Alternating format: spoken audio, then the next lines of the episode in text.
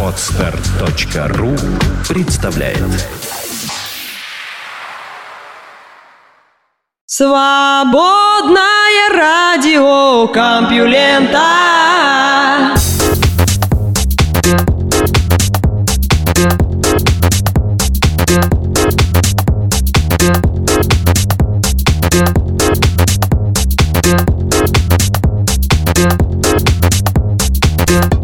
Приветствую моих любимых слушателей свободного радиокомпьюлента. Вы слышите Лёшу Халецкого, а этот выпуск называется незамысловато «Весна». Думаю, в середине апреля уже можно именно так назвать ту пару года, которая за окном. Во всяком случае, большая часть снега растаяла.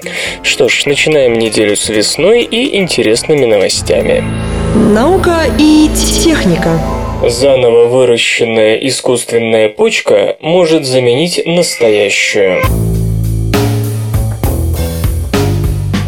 Исследователи из Массачусетской больницы в Бостоне пересадили крысе искусственно выращенную почку, и после пересадки она, как пишут авторы работы в журнале Nature Medicine, функционировала как обычный естественный орган, фильтруя кровь животного и производя мочу. Ключевыми тут являются слова «искусственно выращенная». Исследователи брали почку погибшей крысы и очищали ее от клеток, оставляя только соединительные волокна – своеобразный скелет органа. Эта соединительная опора повторяла, например, расположение кровеносных сосудов в почке. Затем соединительно-тканную конструкцию засеивали двумя типами клеток, одни из которых должны были заново сформировать сосуды, а другие все остальные ткани. 3D-структура восстановленной почки почти не отличалась от ее естественной архитектуры. Так исследователи обращают внимание на то, что особые клетки подоциты находились там, где и положено, вокруг капилляров почечных клубочков гломерул.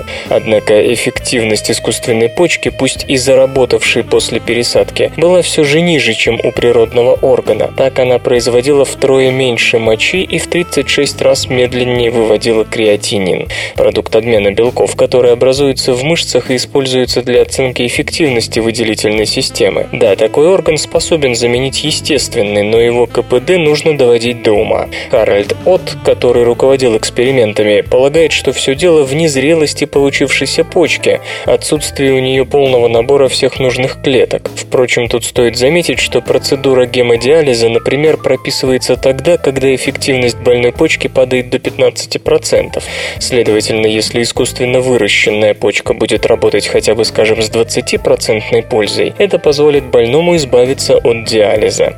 С помощью этой технологии ученые уже выращивали сердце и и легкие. На сей раз, как видим, дошли руки и до почки. Сейчас существуют приспособления, созданные с помощью тканевой инженерии из человеческих почечных клеток и предназначенные для помощи больному органу. Однако полностью выращенная почка в перспективе попросту заменит орган.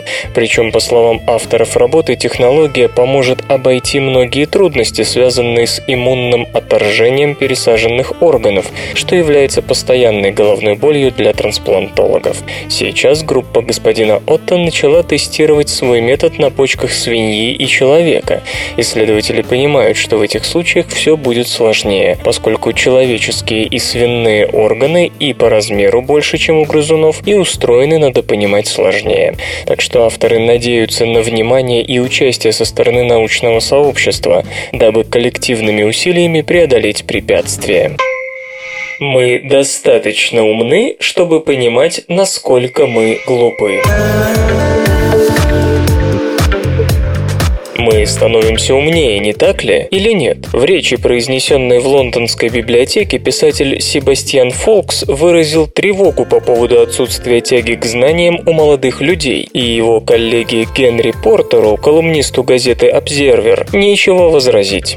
Журналист признается, что каждое утро он не может уследить за временем, и яйца свариваются в смятку, чайник ошпаривает его очки, если он не забыл надеть их, чтобы почитать газету. За семь дней тосты сгорают бывает дважды, а пожарная тревога включается примерно раз в неделю. Вместо того, чтобы читать статьи, которые могут быть для него полезными, господин Портер отвлекается на бессмысленные размышления. Журналист признается, «Я узник глупых и грубых привычек, худшая из которых – возобновляемая с каждым утром вера в то, что однажды я смогу проконтролировать варку яиц инстинктивно. Моя жизнь полна нелепой уверенности в себе, например, в том, что я напишу статью за час, а не четыре, что топливо в бензобаке появится по моему хотению, что масло не сделает меня толстым и что ради меня задержат поезда и самолеты. Какое счастье, что господин Портер не руководит правительством или банком. Но посмотрите, говорит он, на историю краха британской банковской и страховой группы HBOS. И вы увидите, что те же самые глупые привычки и безнадежный оптимизм наполняли головы лорда Стивенсона, бывшего председателя правления, мания величия Джеймса Кросби, бывшего главного исполнительного директора, и его преемника Энди Хорнби. Они были не просто безрассудными и жадными, они были глупыми, потому что проигнорировали одного из своих экспертов, Пола Мура, который предупреждал о рисках. Дело кончилось дотацией в размере 20 миллиардов фунтов стерлингов и вполне заслуженным унижением. Это один из примеров хорошо знакомый слушателям СРК функциональной глупости, синдрома, из-за которого таких людей, как господин Мур, увольняют, потому что его точка зрения не совпадает с мышлением руководства, а потом идут оправдываться перед парламентом. Той же глупостью оказались поражены британские и американские правительства во времена Блэра и Буша, которые пожелали пойти войной на страну, не имевшую никакого отношения к террористической атаке на США 11 сентября 2011 года. Той же глупостью страдают люди, отрицающие изменение климата и считающие, что все доказательства состряпаны либо фантастами, либо заговорщиками.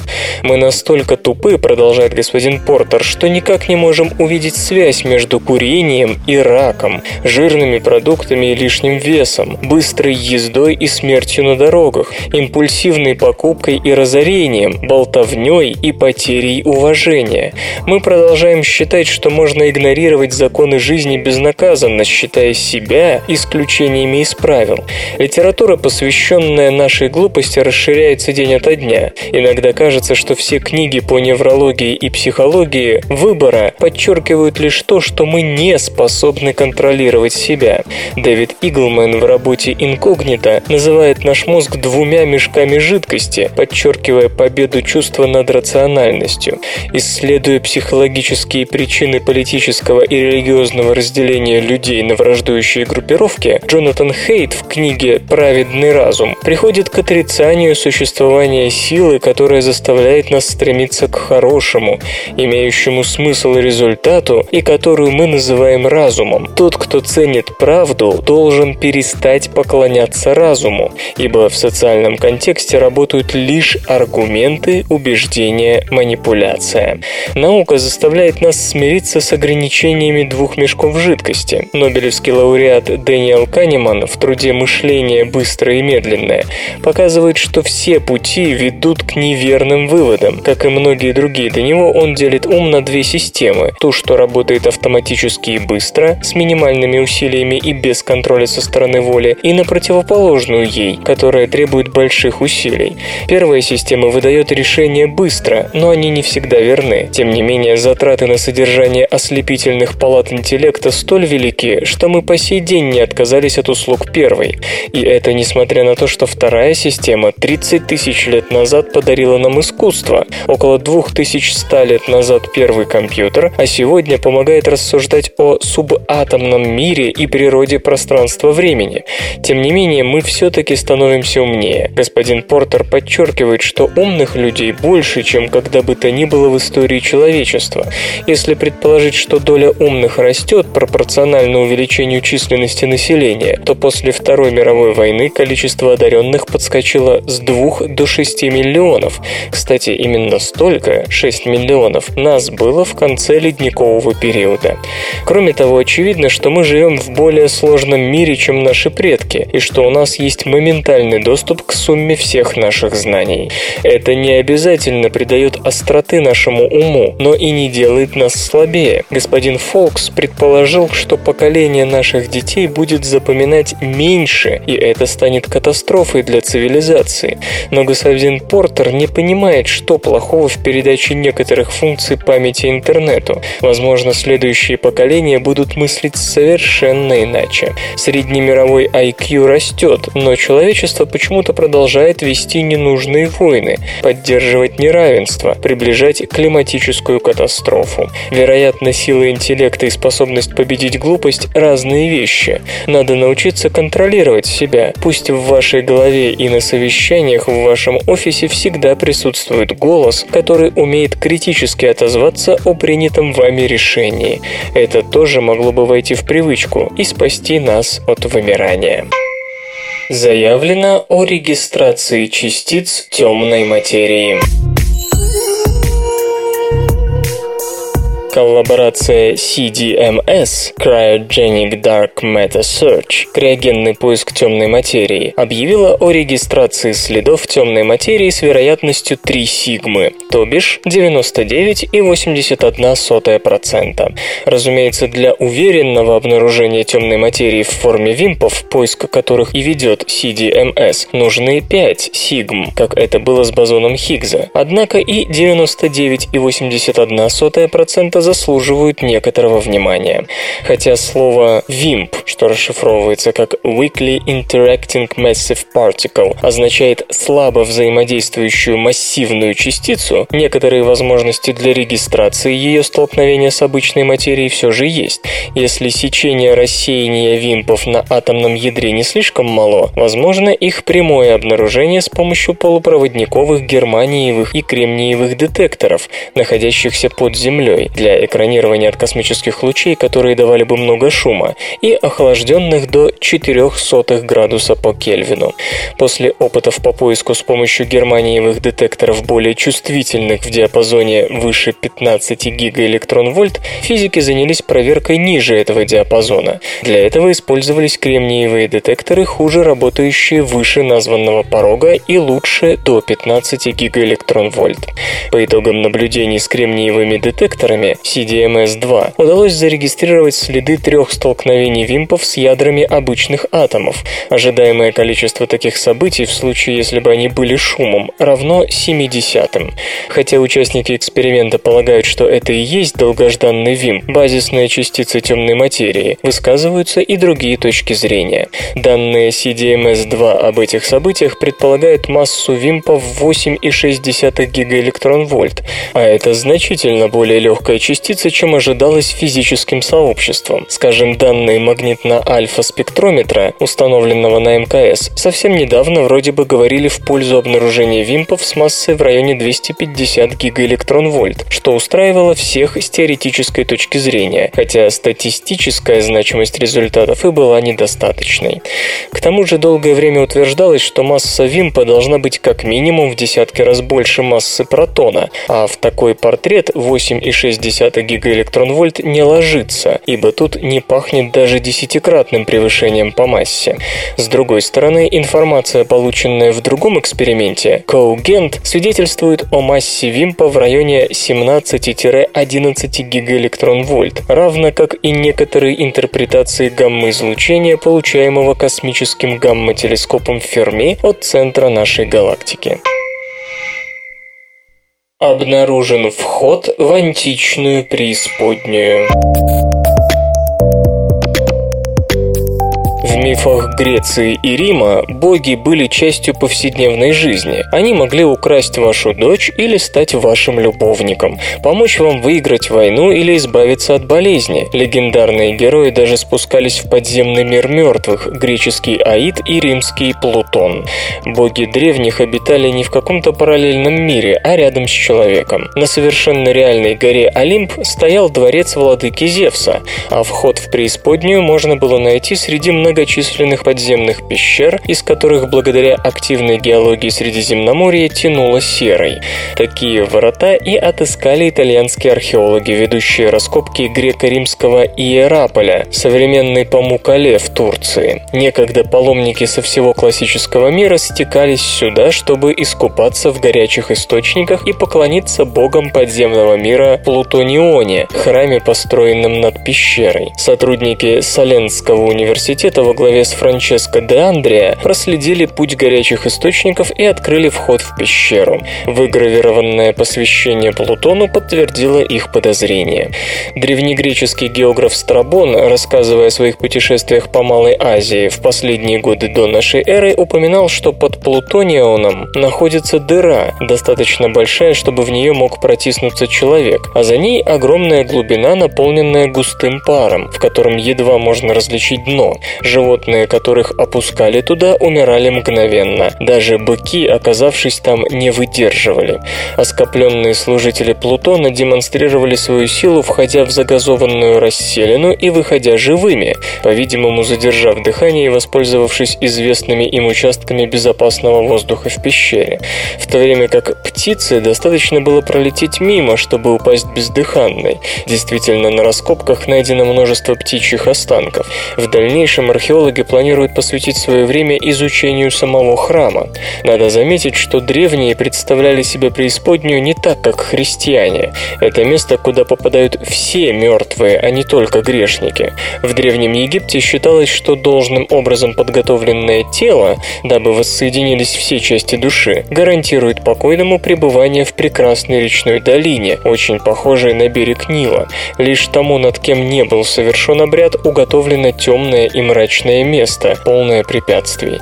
Первый дошедший до нас текст о посещении загробного мира относится примерно к 1900 году до нашей эры. Шумерская клинописная табличка рассказывает о визите в страну смерти богини Иннан или Иштар. Это не просто экскурсия. У греков путешествие определенного божества в подземный мир или через него знаменовало собой смену времен года. У египтян – дня и ночи. У майя – сотворение мира. Плутонионы существовали по всему греческому восточному Средиземноморью, особенно в местах выхода на поверхность подземных газов, как в Элевсине. Считалось, что река Ахерон на северо-западе Греции время от времени спускается прямиком в Аид. На Сицилии, близ Этны, находится расщелина, сквозь которую бог Аид, по легенде, внес Персифону в подземный мир, где она съела шесть зерен граната, обрекая тем самым землю на шесть месяцев зимы каждый год. Рассказывали, что римский герой Эней вошел в Тартар через озеро Аверно или близ него, в окрестностях Неаполя. Другая легенда связывает с этим местом путешествие Одиссея. В иудейских холмах у Иерусалима найдены следы языческих ритуалов, совершавшихся в пещере близнецов. Это место тоже считалось одним из многочисленных входов в царство мрачное Аида. Что касается Центральной Америки, то вулкан Масая в Никарагуа в XVI веке был назван испанцами адской глоткой, а многочисленные пещеры полуострова Юкатан очаровывали майя, которые приносили там людей в жертву богам подземного мира. Миф майя о создании мира рассказывает о близнецах, которые победили злых богов преисподней, Шибальбы, и вывели на поверхность младших богов, положивших начало нашему миру. За извержение старого служаки отвечает секретная пещера.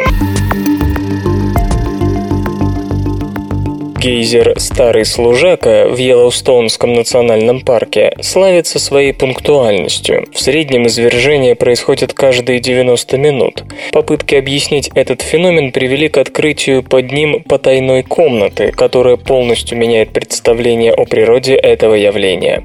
В начале 90-х прошлого века в горловину старого служаки была спущена фотокамера, и на глубине 7 метров исследователи разглядели очень узкий проход, менее 10 сантиметров метров шириной. Ниже располагалась пещера размером с небольшой автомобиль. Опустить камеру глубже 14 метров, к сожалению, тогда не удалось из-за сильного встречного потока кипящей жидкости.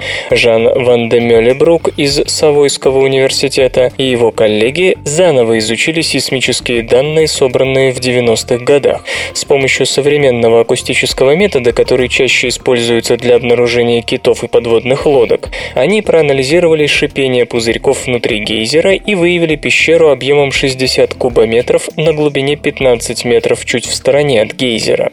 Эта боковая полость играет роль сжимающего водохранилища, которое заставляет воду в главном канале быстро подниматься и опускаться, будто в роднике. Эти колебания влияют на давление воды и приводят к ее кипению на ранней стадии извержения. Боковая пещера полностью меняет наше представление о физике работы гейзера. Это отмечает Шауль Гурвиц из Геологической службы США. Специалист надеется, что новаторский акустический метод пригодится также для визуализации происходящего внутри вулканов. Вслух и с выражением читаю стихотворение. Владимир Маяковский «Ничего не понимают».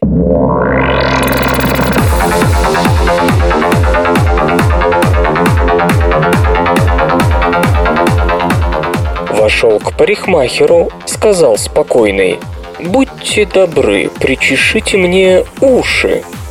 Гладкий парикмахер сразу стал хвойный. Лицо вытянулось, как у груши. «Сумасшедший, рыжий!» – запрыгали слова.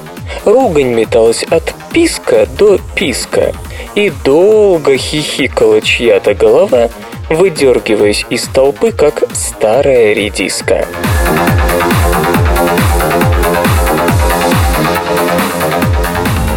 Наука и техника. Почем опиум для борцов против глобального потепления? Свежий доклад британского аналитического центра Chatham House рассматривает некоторые аспекты использования биотоплива в Соединенном Королевстве и делает чрезвычайно интересные прогнозы о его будущем в этой стране. Актуальность предсказаниям придает то, что с 15 апреля 2013 года законы ЕС обязывают Великобританию перевести 5% потребления всех видов автомобильного топлива на биогорючее. Речь в основном идет об этаноле и биодизеле из рапсового масла, а также использованном растительном масле, то есть отходах пищевой и ресторанной индустрии. По оценкам Chatham House, при условии выполнения Британии взятых на себя обязательств, автовладельцам придется заплатить лишь на 450 миллионов фунтов стерлингов больше.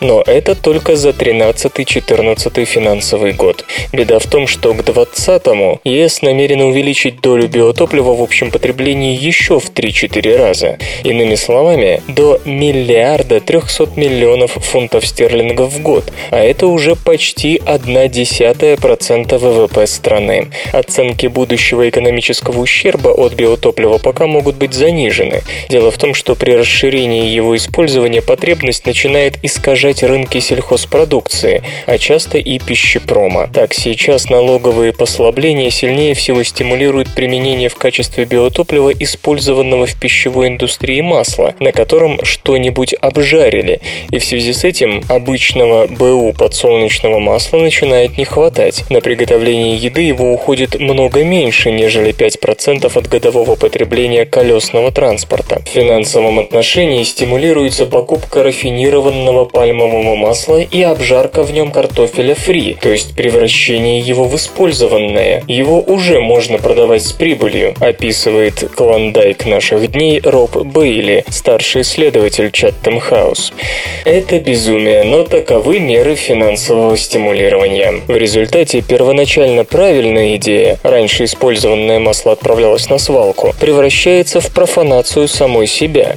Меры по сокращению выбросов парниковых газов ведут к росту импорта пальмового масла, которое в Британию везут в основном из Индонезии. Там, правда, для этого этого биотоплива уничтожают леса и сажают африканскую масленичную пальму. Так что доклад ООН 2007 года предсказывает исчезновение большей части индонезийских лесов уже к 2022, а леса, которые для этого сводят, растут на заболоченных землях, где из-за обезлесивания случается упс, почвы становятся суше. Исчезают находящиеся под угрозой местные виды, и в атмосферу, что особенно забавно, выбрасывается значительное количество углекислого газа, некогда связанного в органике влажных лесов. И даже после того, как углекислый газ перестанет высвобождаться из почвы, проблемы не закончатся. В местах произрастания африканской масленичной пальмы с единицы площади выделяется на 10% больше СО2, чем в неповрежденных тропических лесах. И вот еще что. В уничтожаемых джунглях живет масса эндемичных видов, к примеру, суматранские тигры, носороги, орангутанги и прочее. Точнее, пока живет. На будущие плантации масленичных пальм их вряд ли пустят, да и есть там особо нечего. Впрочем, на какие только жертвы не пойдешь ради экологии. Иными словами, в Индонезии и Малайзии в результате европейского биотопливного помешательства выбросы парниковых газов вырастут и значительно, а Великобритании упадут, но за 690 миллионов долларов в год сейчас и пару миллиардов долларов лет через 7. Впрочем, цена, которую Альбион платит за эту имитацию борьбы с глобальным потеплением, может заметно вырасти. Пальма дает отдачу лишь через несколько лет после посадки, и быстрый рост спроса, обусловленный ЕС директивами, без ценового скачка в ближайшие годы удовлетворить вряд ли получится. Египетские мумии открывают генетические секреты.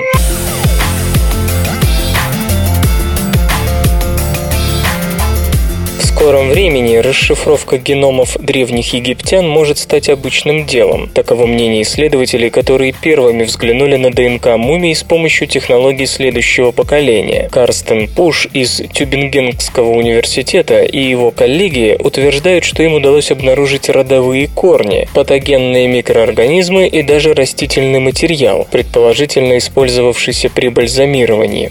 Предыдущие исследования ДНК египетских мумий основывались на так называемом называемом методе полимеразной цепной реакции, который позволял амплифицировать конкретные сегменты ДНК, но их результаты были спорными. Метод полимеразной цепной реакции, ПЦР, чреват загрязнением образца современной ДНК, особенно при амплификации генов людей или бактерий, которые могут присутствовать в окружающей среде. В теплых условиях ДНК деградирует относительно быстро, поэтому возникли сомнения в том, что она способна сохраниться в египетской пустыне. В 2000 2010 году господин Пуш и его коллеги уже публиковали результаты анализа ДНК египтянина, жившего 3300 лет назад, но столкнулись с сильным скепсисом. Тем не менее, в 2011 году другие ученые сообщили об амплификации ДНК крокодила, мумифицированного 2000 лет назад. Таким образом, исследователи по обе стороны баррикад не теряли времени, разрабатывая и применяя новые технологии секвенирования. Вместо амплификации конкретных последовательностей событий специалисты теперь пытаются читать миллионы мелких фрагментов одновременно, чтобы получить широкую картину всех ДНК, присутствующих в образце, и легче обнаружить и устранить загрязнения. С 2010 года новый метод неоднократно применялся для расшифровки ДНК древних людей – палеоэскимоса, денисовского человека, Эци. На этот раз господин Пуш и его коллеги поработали с пятью египетскими головами, мумифицированными с 806 года до нашей эры по 124 год нашей эры. Данных пока мало, это лишь толика того, что необходимо для секвенирования всех последовательностей генома, но и они свидетельствуют о том, что ДНК человека и впрямь сохраняется в мумиях и поддается расшифровке. Установлено, что один из мумифицированных индивидов принадлежит к гаплогруппе I2, которая, как полагают, возникла в Западной Азии. Выделен также генетический материал патогенных микроорганизмов, вызывающих и токсоплазмоз, а кроме того пихты и сосны, смола которых, вероятно, применялась для бальзамирования, клещевины, источник касторового масла, льна, оливы, миндаля и кувшинки. По словам господина Пуша, доля ДНК человека в образцах сопоставима с тем, что было обнаружено в замороженных останках упомянутого палеоэскимоса, жившего около 4000 лет назад. Специалист делает вывод о том, что сохранность ДНК не зависит от температуры, но Том Гилберт, возглавляющий две исследовательские группы в Центре геогенетики в Копенгагене и принимавший участие в секвенировании генома палеоэскимоса, предостерегает против подобных сравнений, указывая на то, что многие последовательности, полученные в ходе рассматриваемой работы, невозможно описать. В то же время господин Гилберт не может не признать простой вещи. Для секвенирования генома денисовца, жившего десятки тысяч лет назад, хватило одной фаланги пальца, а тут целая мумия. При желании можно набрать нужное количество материала. Почему дождь выгоняет дождевых червей на поверхность? Сильный дождь выгоняет дождевых червей на поверхность, и мы обычно считаем, что они появляются из-под земли, чтобы не утонуть. Дескать, вода заполняет их норы, и они вынуждены ползать снаружи до тех пор, пока их жилища не обсохнут. Однако зоологи считают, что это предположение не соответствует действительности. Как говорит Крис Лоу из Университета Центрального Ланкашира, вода червям не так страшна, как кажется. Во-первых, им вообще нужно находиться в условиях повышенной влажности, так как кислород они поглощают поверхностью тела, а через влажную кожу это делать лучше всего. Во-вторых, все время жить в воде они не могут, но провести в ней несколько дней без вреда для себя вполне в состоянии. То есть ничто не мешает им переждать дождь под землей, если, конечно, речь идет не о всемирном потопе. Поэтому некоторые ученые полагают, что черви используют дожди для совершения протяженных путешествий. За одно и то же время по поверхности они могут проползти гораздо дальше, чем под землей. Однако на воздухе для червей обычно слишком сухо, и редкий шанс совершить такую прогулку выпадает как раз во время дождя. Еще одно объяснение предлагает профессор Джозеф Горрис из Вермонтского университета. По его мнению, шум дождя черви воспринимают как приближение хищника, например, крота, то есть капли, падающие на поверхность земли и движущийся под землей крот, производят схожие вибрации, которые заставляют червей червей сбегать наружу. Там тоже опасно, но приближающийся крот вряд ли последует за ними. Гипотеза на первый взгляд не очень правдоподобная, однако в ее пользу говорит один способ, с помощью которого рыбаки добывают червей для рыбалки. В землю втыкается палка, пруд, стержень и так далее, а на его вершину кладется железный лист. Лист дергают так, чтобы он вибрировал, и в ответ на вибрации, которые передаются в землю, из нее начинают выползать дождевые черви. При этом считается, что массовый выход червей случается еще и по социальным мотивам.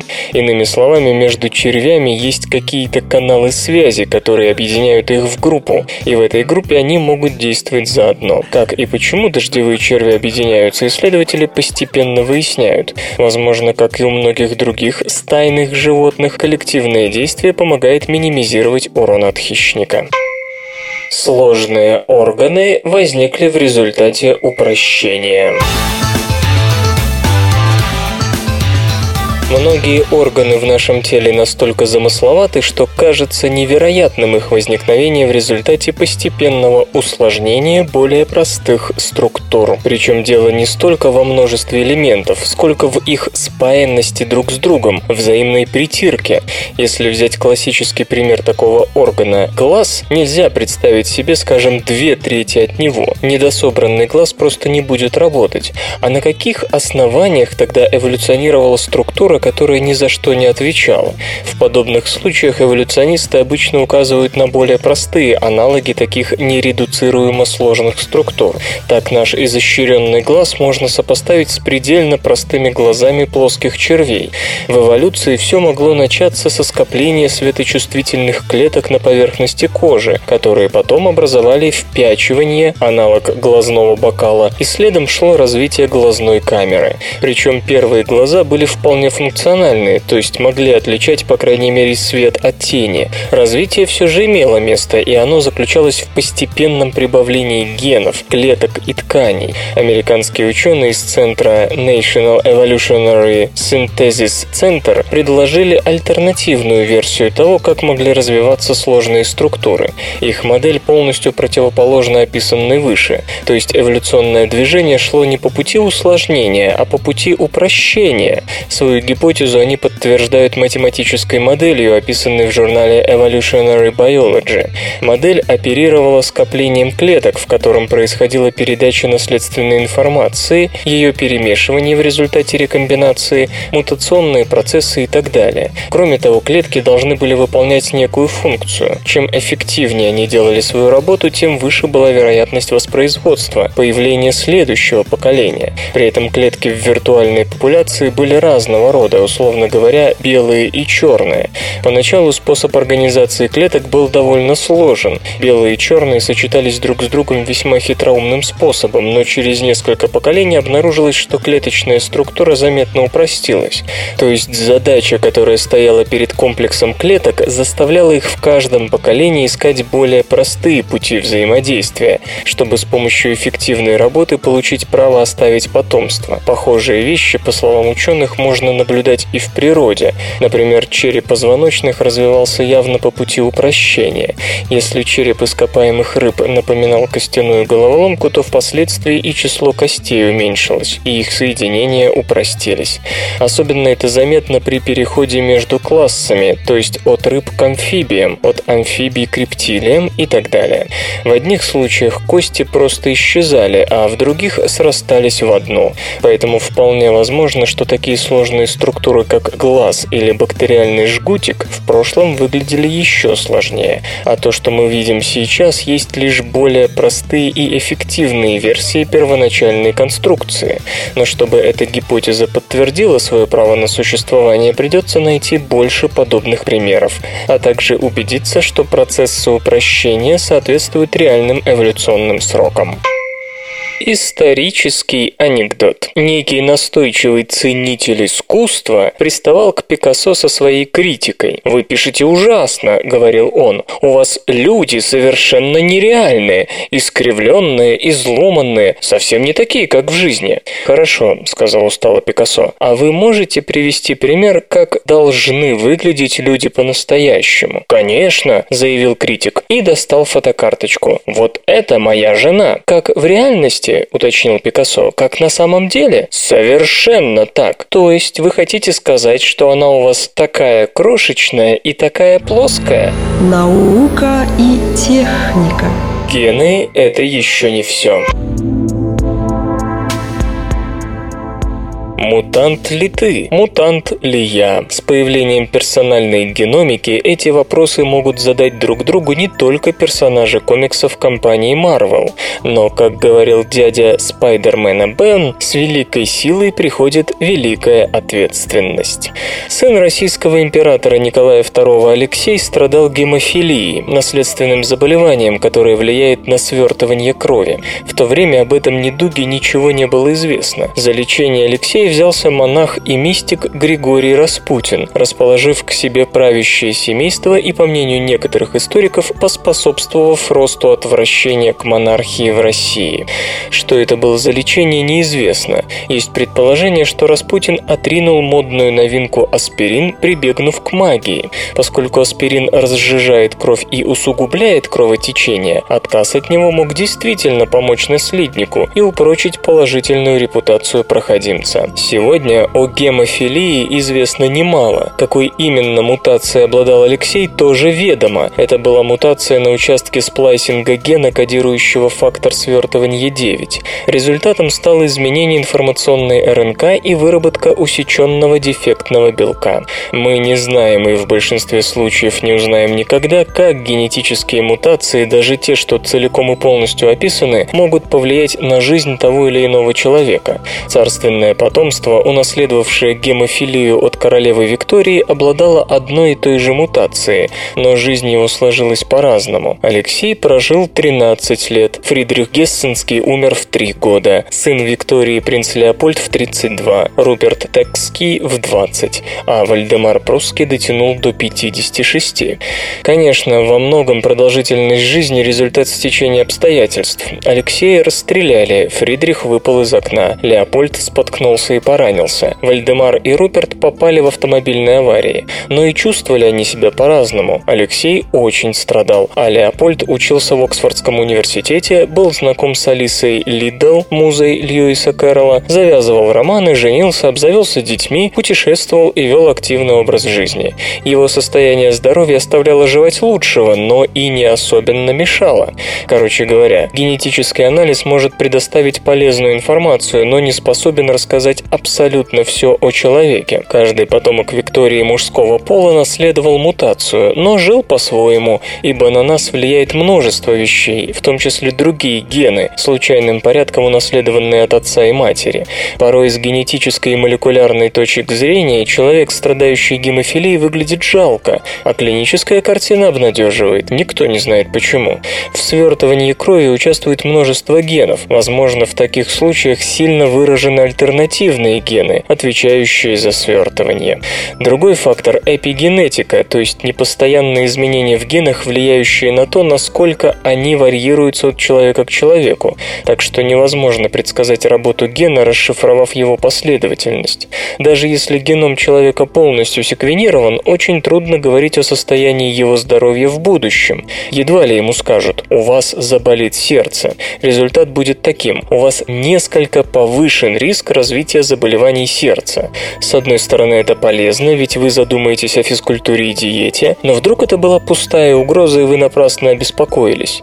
Научно-фантастический фильм «Гаттака», вышедший на экраны в 1997 году, хорошо показал, что даже если у миллиона человек есть опасная мутация, то от вызванной ею болезни сердца умрут лишь 5%, а остальные ни разу не столкнутся с этой проблемой. Ужасно, если эти 950 тысяч всю жизнь будут трястись от страха. Кстати, будьте уверены, весьма высока вероятность того, что каждый несет мутацию, которая подвергает его повышенному риску какого-то заболевания. Поэтому от персональной геномики надо требовать выявления только тех рисков, которые уже требуют лечения или профилактических мер. Нужно быть очень осторожным, чтобы не оказаться на месте докторов, лечивших Алексея аспирином.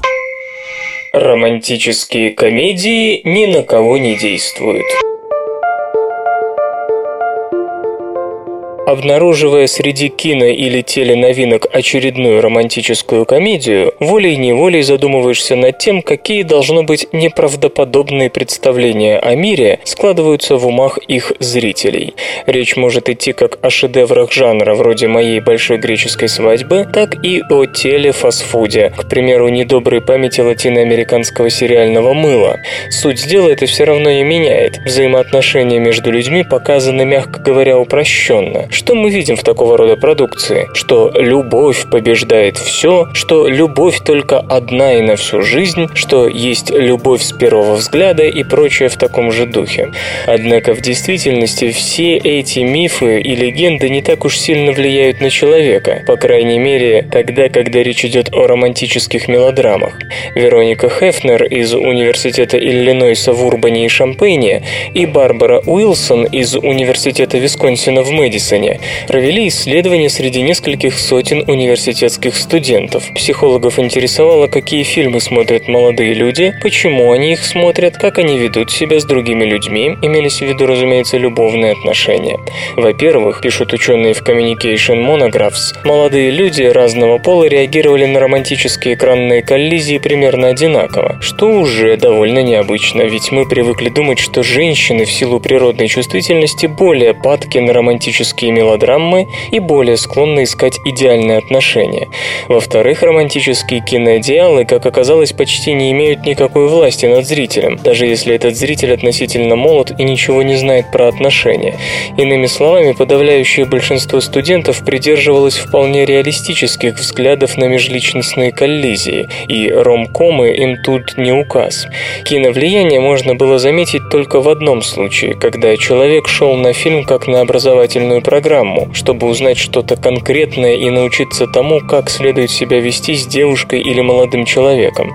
Но с другой стороны, подобные индивиды все же редкость. Основную часть таких знаний мы получаем из жизни, а не из кино. Тем не менее, психологи считают, что идеализация действительности по мотивам романтических комедий может принести свою пользу. Если человек пытается следовать идеалам, он способен стать лучше, идеальнее. Он может получать больше удовлетворения от своего партнера, психологического удовлетворения, разумеется. Для интенсификации удовлетворения иного рода нужны другие фильмы. С другой стороны, эти результаты заставляют усомниться в том, что кино или, допустим, телевизор, или популярное чтиво, или газеты с интернетами влияют на наши ценностные установки, мировоззрение и тому подобное. То есть все это не более чем просто развлечение, а вовсе не властители умов. С другой, не исключено, что мы просто не до конца понимаем, как происходит взаимодействие между нами и тем, что мы смотрим, слушаем или читаем. В случае с романтическими комедиями психологи делают одну существенную оговорку. Исследователи проанализировали идеологический состав 52 самых популярных картин этого жанра, вышедших с 1998 по 2008 год, и пришли к выводу, что идеалистическая составляющая у них часто уравновешивается реалистической. Например, в картине может быть разлита идеологическая атмосфера, но в какой-то момент в диалоге возникали вполне жизненные слова о том, что отношения требуют тяжелой совместной работы. Такие реалистические элементы, наверное, не всегда осознаются, но все-таки могут оказывать существенное влияние на зрителя. И да, было бы интересно увидеть похожие исследования, но уже на предмет взаимосвязи между депрессией и кинотрагизмом или между фобиями и ужастиками. Гелиотермальную энергетику скрестят с природным газом.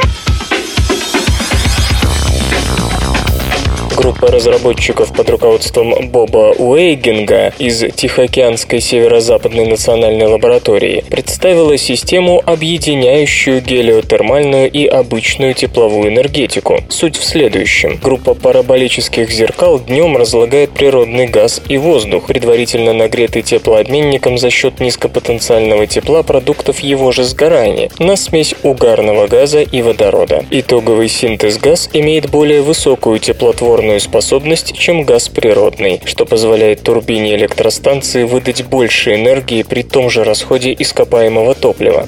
Другим серьезным преимуществом новой схемы называется снижение выбросов углекислого газа на киловатт-час получаемой электроэнергии. Разумеется, ночью, когда солнца нет, ТЭС сможет работать на обычном природном газе.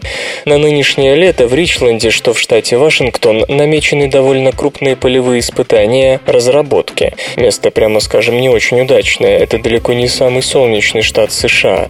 А технологию рекомендуется применять там, где особенно сухо и жарко, скажем, в Калифорнии. Очевидно, разработчики нацелены на действительно выдающийся результат, ведь к 2020 году ориентировочная дата готовности технологии к внедрению. Они намерены добиться такого соотношения затрат и отдачи, чтобы гелиотермальная генерация синтез газа позволила получать энергию от газа газовый ТЭС за 6 центов за 1 киловатт-час, что чуть ли не на четверть ниже показателей американских теплоэлектростанций. Как они этого достигнут? Во-первых, средства утилизации энергии Солнца просты до примитивности. Сверкающее параболическое зеркало. Да, их потребуется много, примерно 3000 на теплоэлектростанцию в 500 мегаватт. Зато и стоят они не в пример дешевле фотоэлементов и почти не деградируют со временем. Во-вторых, в лабораторных тестах удалось конвертировать 60% энергии солнечного излучения в химическую энергию, запасенную в синтез газе, а это результат в несколько раз превышающий достижения лучших однослойных кремниевых фотоэлементов, правда в стенах все тех же лабораторий. Ткани теряют сигнетоэлектрические свойства при избытке глюкозы. Некоторые материалы обладают способностью к спонтанной поляризации, даже когда рядом нет электрического поля. Примерно так же в ферромагнетике магниты характеризуются намагниченностью в отсутствии внешнего магнитного поля.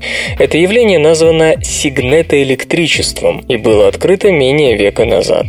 В 2012 году выяснилось, что сигнетоэлектричество каким-то не вполне ясным образом возникает и в некоторых тканях млекопитающих.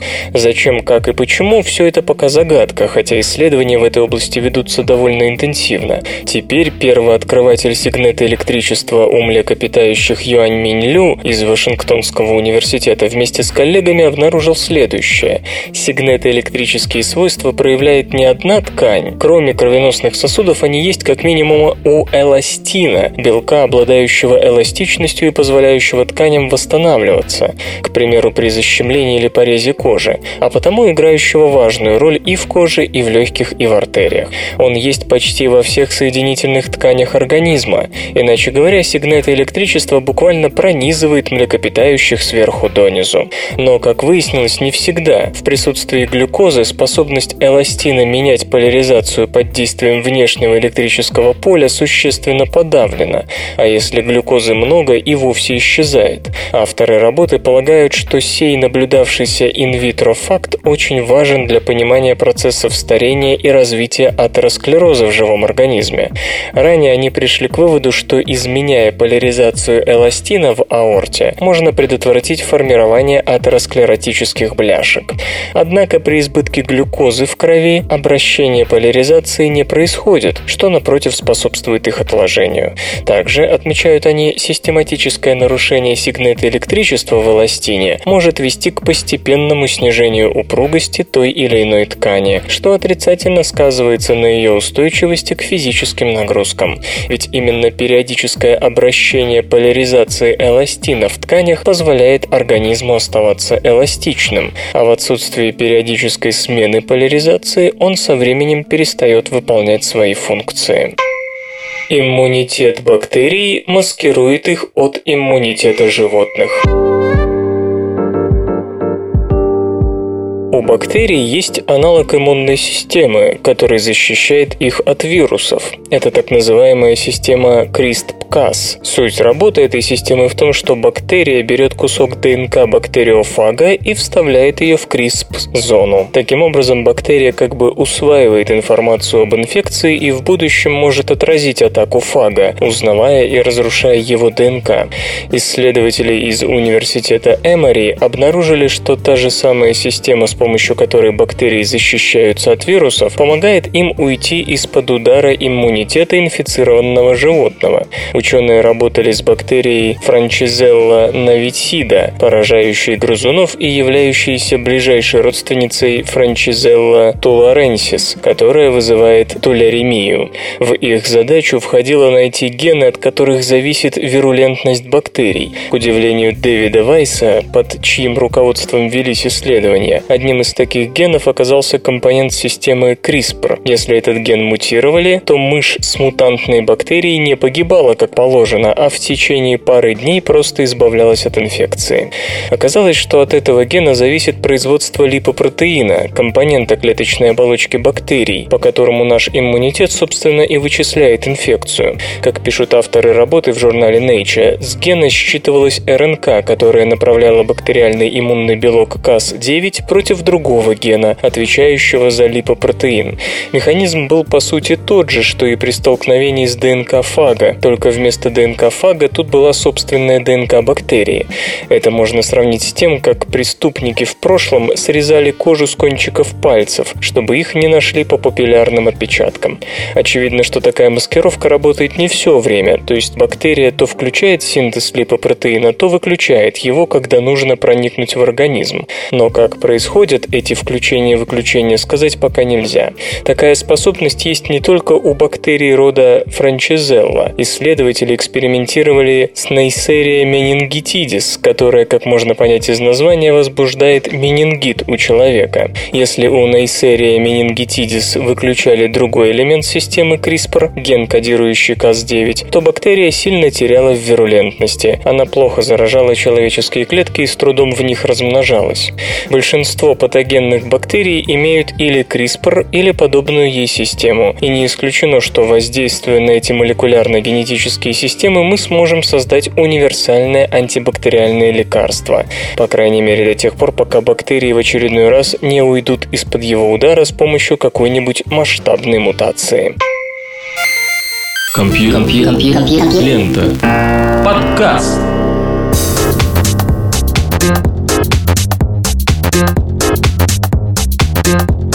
Выпуск под названием «Весна» закончился, а настоящая весна, я надеюсь, продолжится. Вы слышали Лешу Халецкого, свободное радио Компьюлента, и вам осталось только песенку послушать. Свободное радио Компьюлента. Скачать другие выпуски подкаста вы можете на podster.ru